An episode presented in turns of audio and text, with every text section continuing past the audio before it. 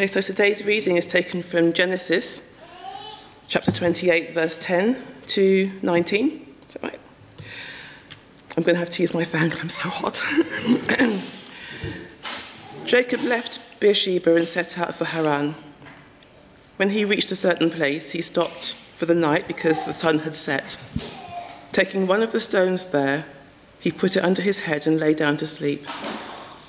He had a dream in which he saw a stairway resting on the earth, with its top reaching to heaven, and the angels of God were ascending and descending on it.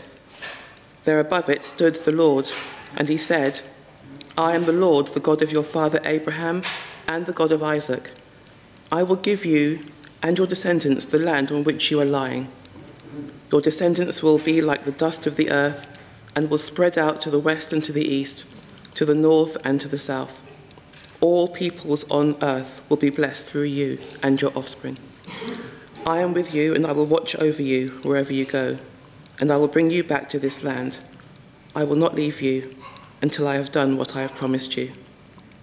When Jacob awoke from his sleep, he thought, Surely the Lord is in this place, and I was not aware of it.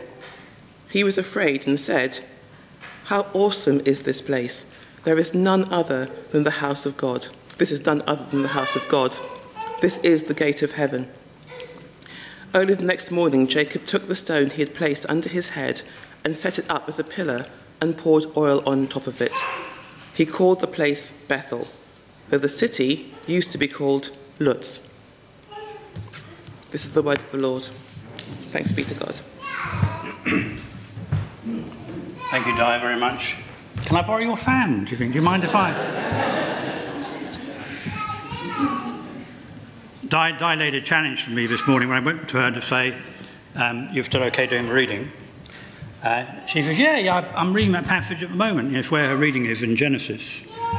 you can tell me all about it, she pretty much said. She didn't quite say that, but uh, she, uh, she set me a challenge. But anyway, we'll see. Hopefully, we will all gain something from what I'm about to say. Um, so, September. So, we know it's Milford Baptist Church month of prayer. Um, hopefully, it's not the only month in the year where we pay attention to prayer, but hopefully, it's a month where we pay particular attention to prayer. Last Sunday, Brian uh, spoke on the priority of praying together you know, corporate prayer as in, in, in, relation to individual prayer. And he drew us attention to various scriptures, particularly in the book of Acts, which help uh, show us how important corporate prayer is or was in the life of the, the church, the early church, and how it needs to still be very much part of our life together as Christians. Now, originally in this short four Sunday series on prayer, the reading for today was going to be Luke uh, chapter 10 verses 1 to 9. So that's, I create the series, right? So I should know. uh, but when I came to it, um, I decided to change it. I, I, originally, I picked that Luke chapter, verse, those verses, because it includes that, that uh, verse 2, which says, The harvest is plentiful, the workers are few. Ask the Lord, in other words, pray to the Lord of the harvest to send out workers into the field. And it obviously is a text that very, is very pertinent to this church, the Milford Baptist Church. And it's also very relevant as we give thanks for the harvest as well. But in my preparation, I was drawn to Genesis 28, and uh, I decided that's what we should look at more closely uh, this morning, um, and really focus on what I've called the place of prayer. Now, I have to be honest, I don't know if you noticed in that reading of those verses, those 10 verses, uh, there's what, not one mention of prayer in the whole text. So you might think there's a slightly obscure text to pick as well. Uh, but I hope by the end uh, you will agree with me that it has much to say about the way we practice prayer as well. And that's what we're really doing in this month of, of focusing the Sunday message on prayer to continue to help us to equip ourselves for not just the prayer in September, but for the prayer life we have both individually and together in the time that lies ahead. So in September, just to quickly recap, last week we had priority of praying together. Brian, today we're talk- I'm talking about the place of prayer uh, from himself. Next Sunday, Hugo Anson is with us, and he will be talking about the power of prayer. And on the last Sunday, David Lucas is going to speak about the peace of prayer. So I'm hoping, as I say, these things are here to equip us and to, to help us in our life of faith together. So let me now turn to this passage in Genesis 28. Broadly speaking, you can break it into three pieces. First of all, God you know, in, the, in the dream to Jacob, speaking of his purposes and his promises. And then in the middle, we have what I'm calling Jacob's epiphany, when he suddenly wakes up to the, wakes up to the reality that, would you believe it, God is here. It's like, you know, he, he, it shakes him, it shocks him when it happens, as I, I hopefully show. And then lastly, how he responds to that. And at the end of it, I'm going to be asking you a question. So you have to pay attention. I know it's a hot day. But how you, know, how you see that scripture informing or shaping our own prayer life, again, together and whatever. So let's look at Jacob's dream to start with. We're told that Jacob left Beersheba and set out for Haran. And when he reached a certain place, he stopped for the night because the sun had set. And he took up one of the stones there and he put it under his head and he lay down to sleep. So we're told that Jacob is setting out on a journey that takes him from Beersheba to Haran. Now, this is not a short walk in the country. This is not just a, a days' journey. Beersheba is located in the southern part of Israel. Haran is located in modern day Turkey. So, pretty much 600 miles is what he's planning on doing. I don't know if any of you have done a 600 mile walk. I've done 100 miles or so, but I'm not going to do 600. it's a big, the point is, it's a big journey. He's setting out on something significant. He's not just taking a walk in the park. Okay? It would have taken many weeks to complete. And remember, in his day, it wasn't just the length of the journey that was the issue, it was the dangers present on the journey from animals and from people. You know, it wasn't a safe pastime uh, to do. And you may also recall, as you look back in the scriptures, the reason Jacob is doing this is that he's running away from his older brother. Right? He's on the run. He tricked Esau, his brother, out of the birthright. And Isaac, Isaac had blessed him and not Esau. And now he's on the run, running for his life. And obviously, he felt he needed to put an awful lot of miles between him and Esau to be safe. So it seems, while on this long journey, running away, he settles down one night in what appears to be, from the scripture, a fairly desolate place. It's a place where the only thing he can find to rest his head upon is a lump of stone. And he's probably exhausted from his day's walking and he falls to sleep. And he had a dream. He had a dream. He saw a stairway resting on the earth with its top reaching all the way to heaven. And the angels of God were ascending and descending upon it.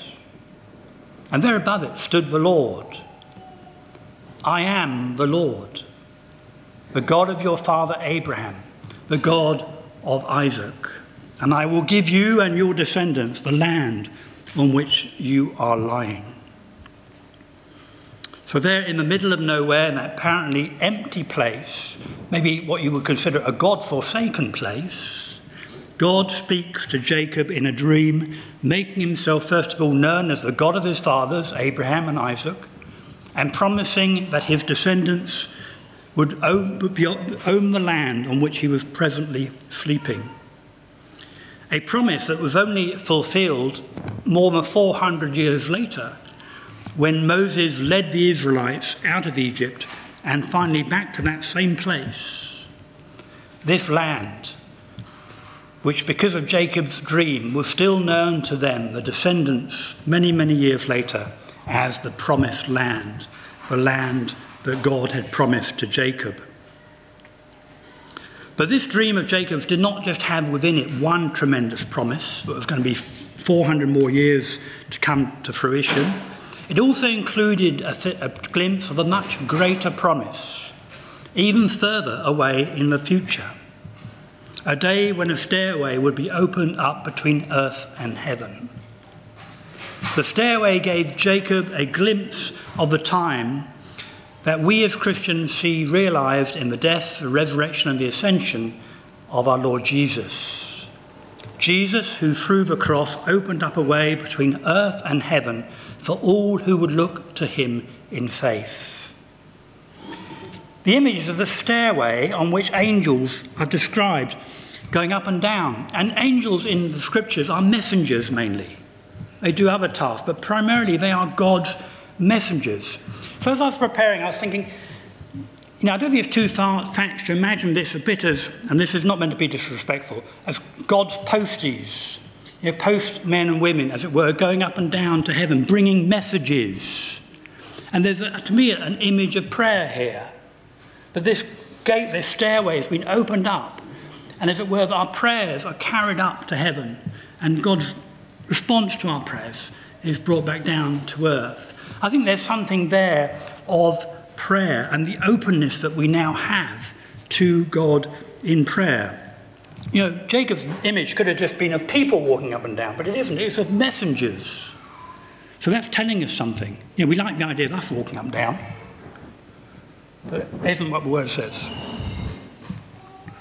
Jacob in his dream glimpses that day, one, I believe, in which we now live, in which we have the freedom and we have the privilege to offer our prayers to God in such a free way. The staircase that Jacob saw was not gated, it wasn't didn't have bars on it, it didn't have a ticket machine. All right, it was open. It was open not just at certain times of the day, but at all times of the day. It's open for people like you and I, people who wish to bring our messages to God Almighty. In Christ, the door to heaven is always opened for our prayers. You may remember Jesus' teaching on prayer in Luke's Gospel, chapter 11, verse 9. He said, Ask and it will be given to you, seek and you will find, knock and the door will be opened to you. He could teach that because he knew that through his sacrificial life and death, that door would be flung wide open for us too.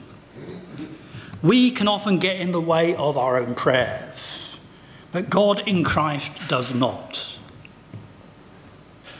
But God's message for Jacob doesn't even end there. He goes on, he says, Your descendants will be like the dust of the earth, and you will spread out to the west and to the east, to the north and to the south. All peoples of the earth will be blessed through you and your offspring. I am with you and will watch over you wherever you go and I will bring you back to this land.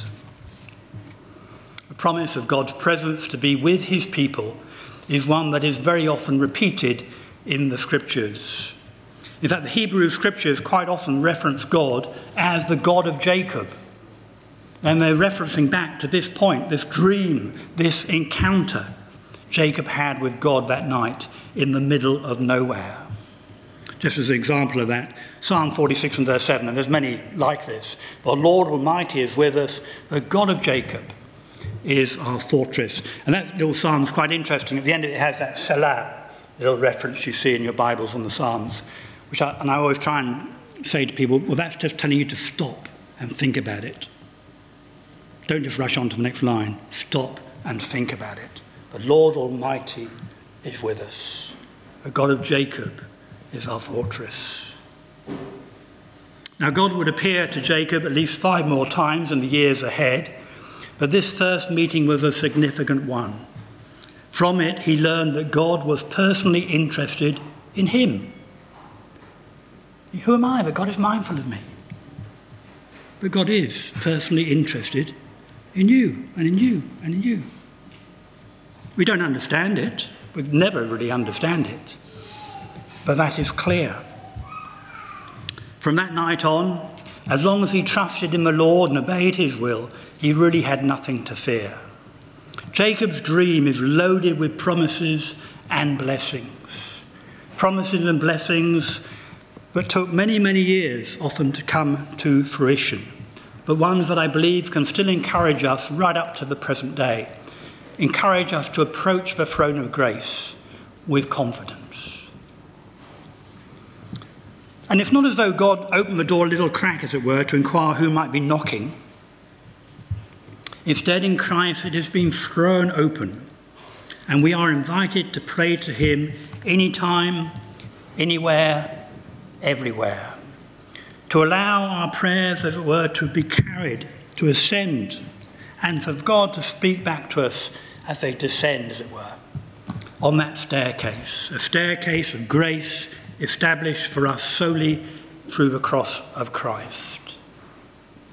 So that was Jacob's dream, but now let's turn to how he responds to it. In verses 16 and 17, when Jacob awoke from his sleep, he thought, Surely God is in this place, and I was not aware of it. Yeah, okay. And then 17, he was afraid and said, How awesome is this place! This is none other than the house of God. This is the gate of heaven. It's almost like he starts off in wonder, but then there's a sense of awe and wonder. Jacob's response is both about fear and surprise, wonder and, and awe. And that's why I picked this little slide. Sometimes we need to wake up to the wonder of the prayer we have in Christ, of the access we have to God in Christ. We need to wake up and wonder. God was in that place, and he hadn't even realized it. I Imagine we can all relate to that. Sometimes we only see God as we look back over our shoulders, don't we? We realize he actually has been there all along for us. And this sense of fear of the Lord, this sense of, yeah, fear. You know, Proverbs 1 and verse 7 fear of the Lord is the beginning of knowledge. And Jacob's response of wonder and holy fear is the right response for us before a God of awesome power. He had discovered that he could encounter God in the most unlikely of places, and that if his eyes were opened, even a barren wasteland could be called the house of God, Bethel, because God himself is there. Now, Jacob would eventually end up being away from his father's house for the next 20 years.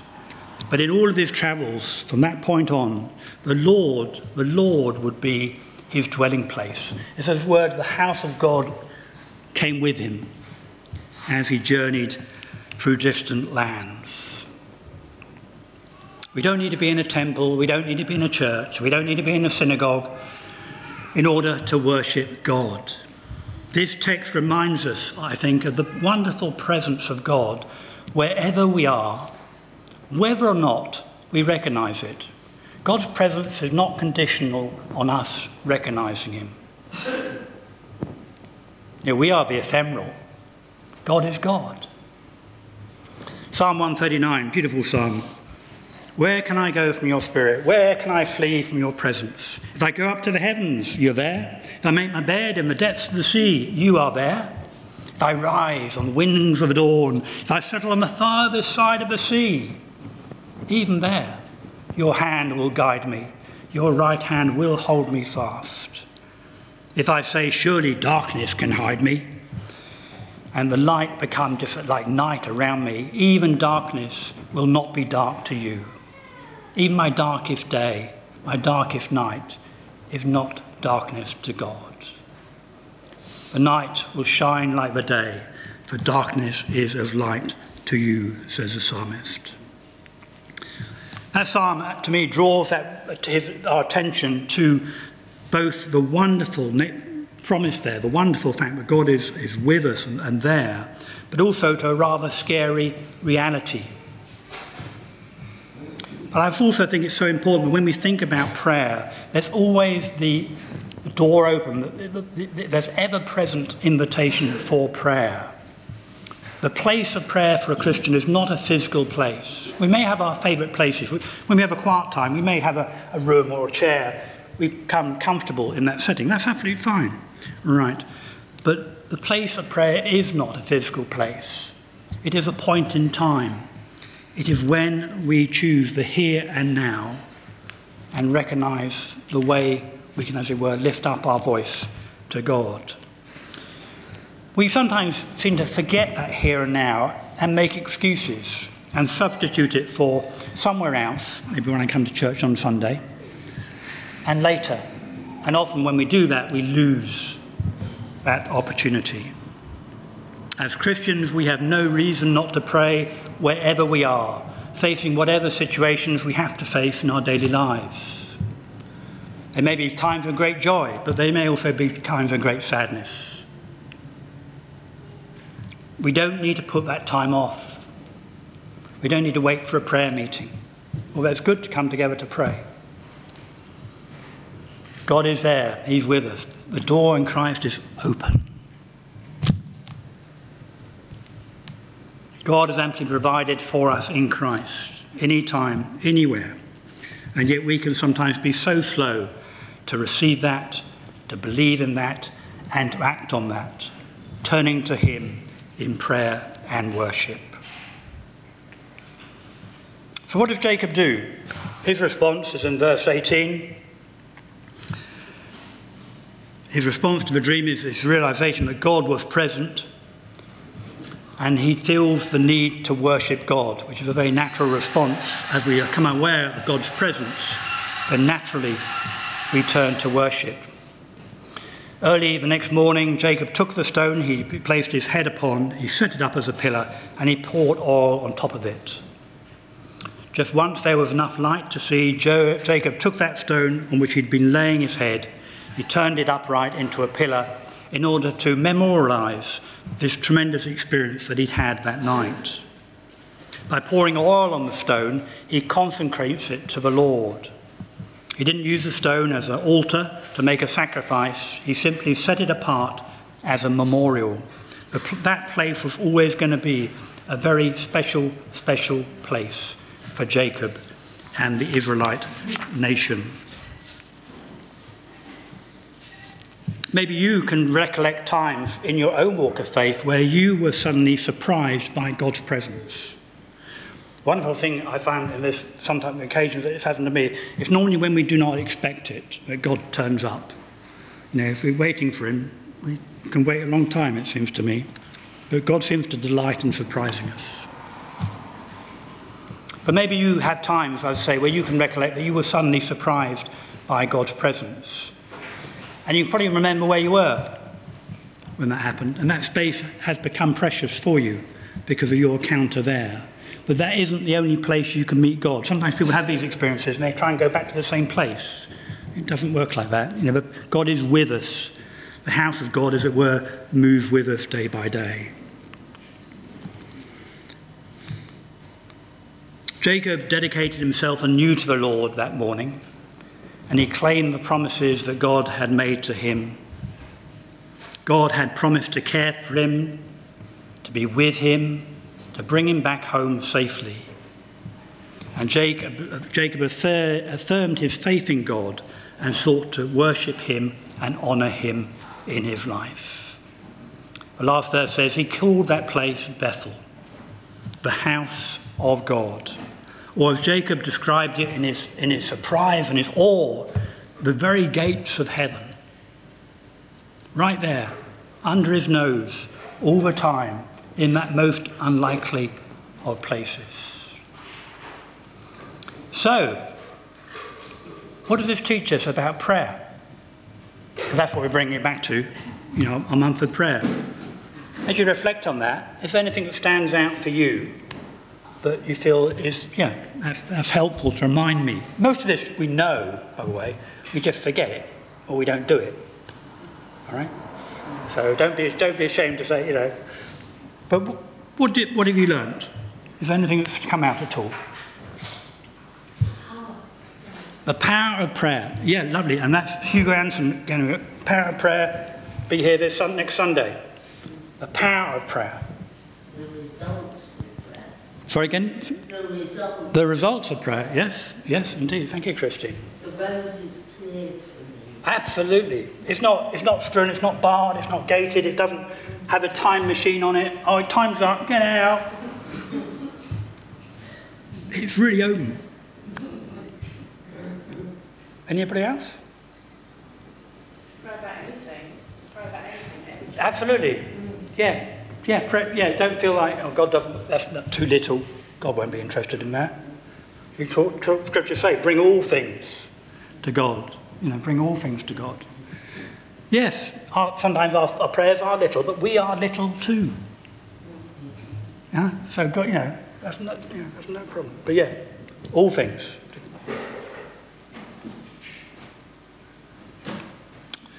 So yes, the staircase is open. It's there. It's 24 by 7, anytime, anywhere. Our access to the Father through the Son. I think this passage also reminds us that uh, the, the importance of just recognizing we can pray now. We don't need to pray later. It reminds us about the fact that God sometimes is not recognized, but it doesn't mean that God is not present. And that presence, when we become aware of it in our prayers, is something that is rightly gives way to wonder and worship, but it's right also that it gives way to what the Bible describes as holy fear, awe at who God is, and that, you know, who are you that you're mindful of me? That's a pretty awesome thought. And certainly from something in my own walk of life, but also in the testimony I hear from others as well. God does, God does seem to delight in turning up just when we don't expect Him. That's not a scriptural point, but it certainly seems to be, appear in Scripture quite a bit to me as well. And also, the last thing I just say to you about prayer and the place of prayer is I'm always stunned by the amazing faithfulness and the patience of God. God has His plans, God knows what He's doing and he can take as much time as he wants to get it done in the way that he wants it done. So sometimes we can be a bit hasty in prayer, we can be impatient in prayer. Sometimes I think we need to be patient in prayer as well, faithful but patient. So thank you for your input. Um, so there we have it. It's prayer. Place of prayer, anytime, anywhere. Well, why not here? Now, not later.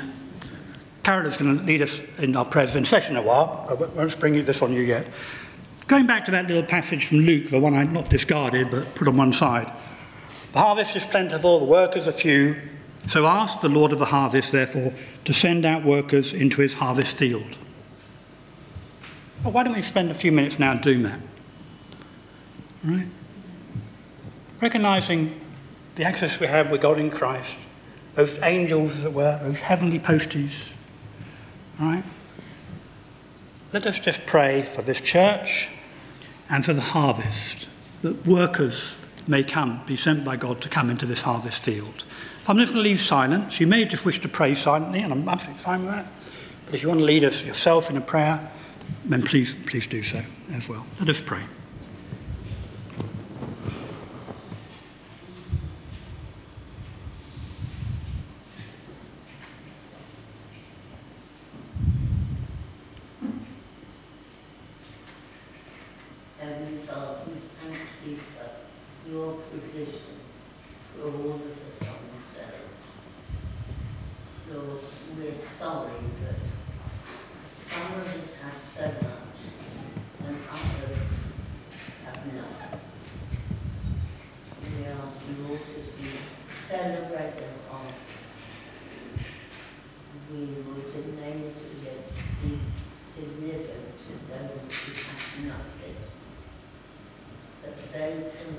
your physician and your quest.